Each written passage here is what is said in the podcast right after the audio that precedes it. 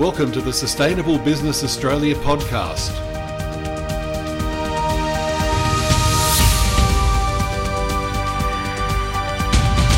It's the 20th of February 2018. I'm your host, Andrew Woodward. Today we're talking about tackling emissions in the supply chain. Here's the good news. The number of companies forging ahead with industry leading approaches has doubled in just the last 12 months. This news comes from CDP, the non profit global environmental disclosure platform. CDP has awarded 58 companies out of a potential 3,000 plus a place on its second annual supplier engagement leaderboard, and that's double the number identified in 2017. For more on this, we talk with Rosalind Keller Liang. She's the manager for CDP in Southeast Asia. So, Ros, let's just talk about a very general theme of supplier engagement. When I first read your news release, I thought to myself, this would appear to be a fairly niche area of the sustainability mix. So, I guess I've got two questions for you. Is it a niche area? And uh, if so, or if not, you know, what is uh, you know CDP's interest in the issue? I think traditionally it is a niche area because many companies um, see supplier or their supply chain as something separate from their direct operations, and but but their supply chain is actually very much part of their operation and would make up their scope free. Um, if if it, it, may be a bit too technical to, to get into scope free, but their supply chain is very much a part of their operations, which make up all their business risks and all the cost considerations and the risk and the cost part are all interconnected, right? So in that sense, it is not really a niche area. It's a big part of their business operation because supply chain emissions ratio, when we look at emissions or risk, the supply chain emissions ratio compared to direct operations is an average of four to one, which is really significant. And if a business ignores the supply chain part in their climate risk assessment, then um, a big part is being ignored in this sense. Well, the interest, I would, I would say that the, the, the interest that CDP has in it is to encourage companies to look at the bigger picture and not really just engaging their suppliers in in assessing or, or tackling the climate risk, it's not really just about that because when you engage your supply chain, it's, it's a very holistic approach. It's part of a holistic approach to managing your, your environmental impacts and assessment in your business, right? And climate related, uh, say, risk has so much to do with supply chain. There are so many business cases if I were to name it, but the major ones being I would say extreme weather events, uh, regulation risks, and um, costs, right? Like price resilience, building the price resilience, building the resilience in your supply chain. And it's altogether really important because you wanted to have having a, a, a supply chain partner or business partner that is sustainable and agile is simply the best business partner you can have. So, so let me pick up on that point. What did your research find that the supply chain? A lot of companies do it within, or do they outsource uh, their supply chain? And I guess is there a difference between the emissions created by insourced or outsourced? Um, it's not so much with insource or outsource. It, it would be all together it would be tackling them all together. So whether they're through third party manufacturers or whether it's through your own supply chain or uh, or you're outsourcing certain uh, manufacturing part of it, it's it's altogether part of your what what we call a scope free inventory. So uh, apart from the obvious, what makes for a company doing well? Um, on emissions reductions, you know, in the supply chain. Is it simply a case of you know reducing emissions, or is there more to it than that? Reducing emissions, yes, that's one thing. Um, it's it's also about building the resilience. So building the resilience, building the relationship with your supply chain, um, tackling the climate risk, and and in a way, it is uh, future proofing your business, right? Through through managing better managing risks associated with uh, regulations and um, say price fluctuations or or climate related extreme weather events that could affect uh, supply right? Supply of certain raw materials for example and and the costs and the prices of natural resources. Um, and that means business uh, that that means for for business, we either need to find ways to protect them, or otherwise you're paying higher prices to source them. And so, at a top level, what did you find? At the top level, I think a lot of business are finding that through engaging suppliers, helping them improve their operation efficiencies, because essentially when they are looking at their emissions, their footprints, um, trying to make targets or, or, or come up with initiatives to reduce the footprint, you're essentially helping your supply chain to increase their operations uh, efficiency, right? Reducing costs in that element. So with the cost savings, it puts the customer or the, the purchasing uh, organization in a better position to negotiate on, on, on future price terms or contracts. So a lot of companies are seeing this as a value. And that's one of the, the one of the major, I think, benefits or motivations for, for companies to look into their supply chain. So, so let me pick up on that point. You found that price is driving a lot of this rather than a general concern about carbon emissions or the environment or climate change. Is that a, a right way to put it? Now, there are two ways to look at it. Of course, when you look at environmental side, environmental impact and footprint, you are increasing your brand value, right?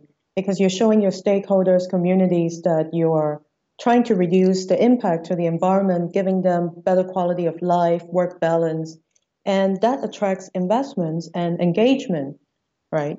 And some companies, they do that because engage the suppliers altogether with uh, their other climate strategies, such as trying to set science-based targets and trying to really manage their um, risk and impact in the uh, uh, to the environment.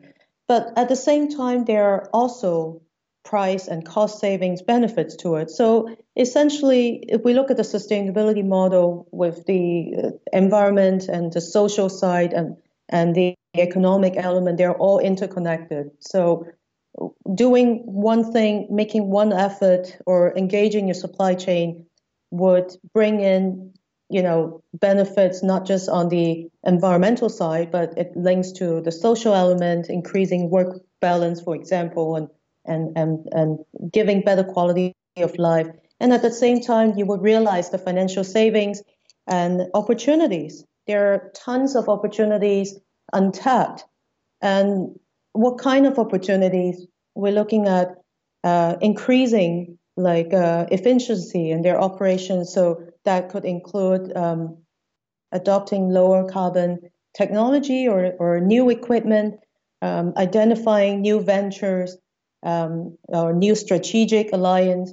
So all those contribute to, say, developing new strategies, right? And, and these all would inform a better business model, which helps helps business become more profitable through adopting uh, sustainability practice in their su- supply chain. So there are lots of household names on your list. What were some of the standouts? Most of them are in the US and Europe. So, for example, on the consumer lines, we have uh, Walmart, L'Oreal, Nestle, uh, McDonald's, Metro, Metro Retailer, Kellogg, Kao. On the finance side, finance um, industry, we have um, Bank of America, for example. We have BT Group. Um, they do a wonderful job. And MetLife, TD Bank, uh, Societe Generale, and um, and on the utility side, we have NRG Energy, uh, on a closer region, closer in Japan with Tokyo Gas, Nat- National Grid in UK, and and also there are some leaders in government entities. So we don't just work with corporates; we also work with like city, states, and government.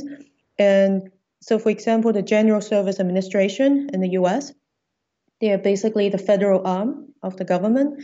The state of California, uh, the Water Department, the Los Angeles Metro Transit Authority, um, and also several transportation uh, systems, say in Florida and in UK, and Taisei in the near near region. Taisei is um, uh, sorry, no, that's a Japanese uh, construction company.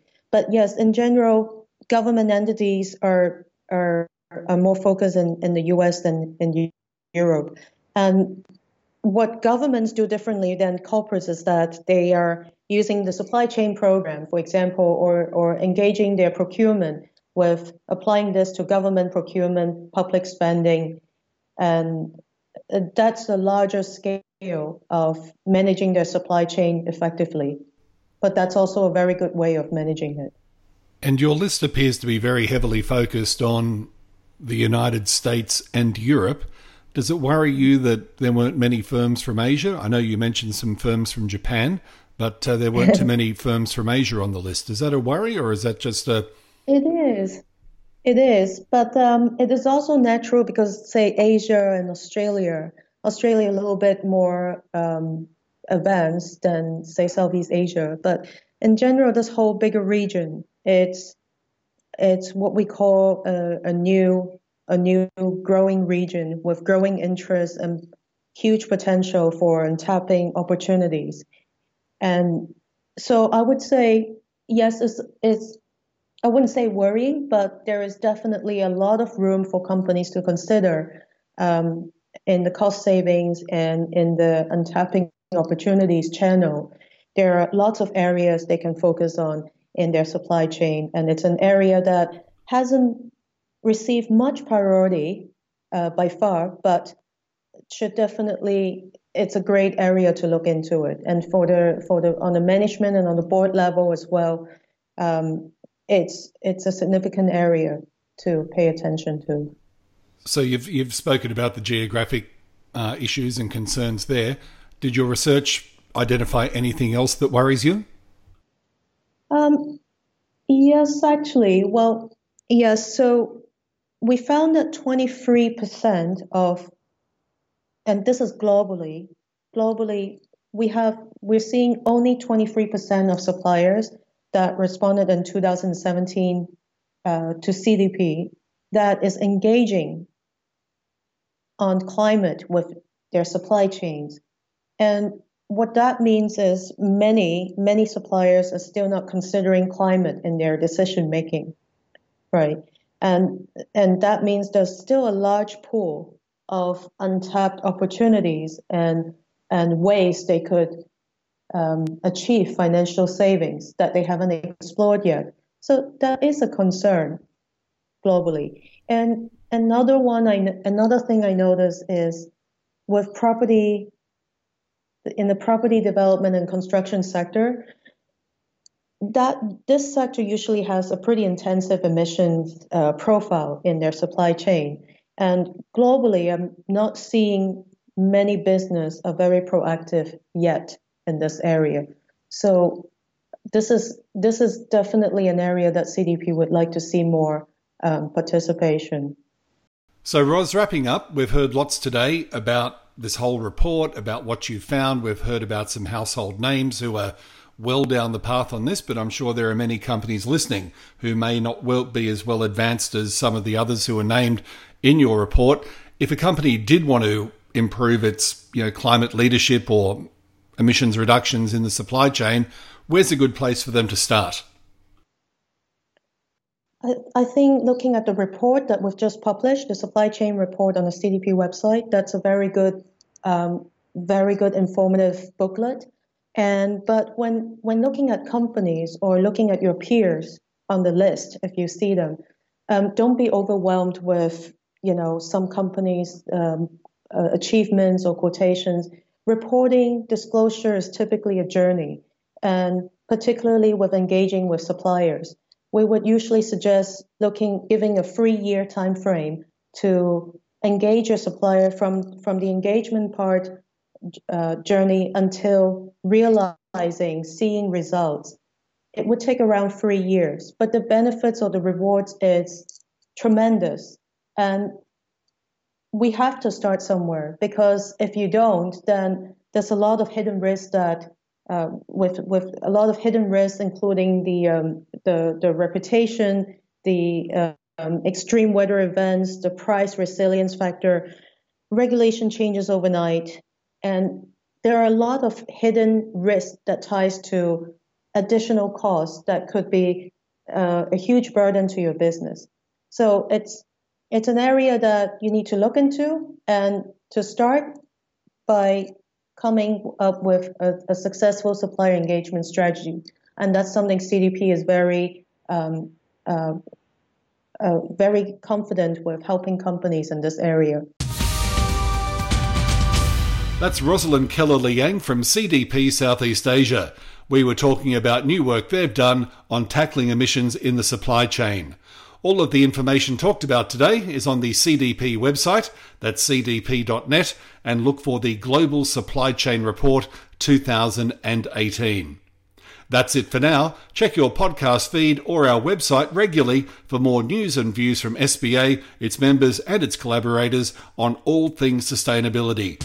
I'm Andrew Woodward. Thanks for listening and for your interest in sustainability.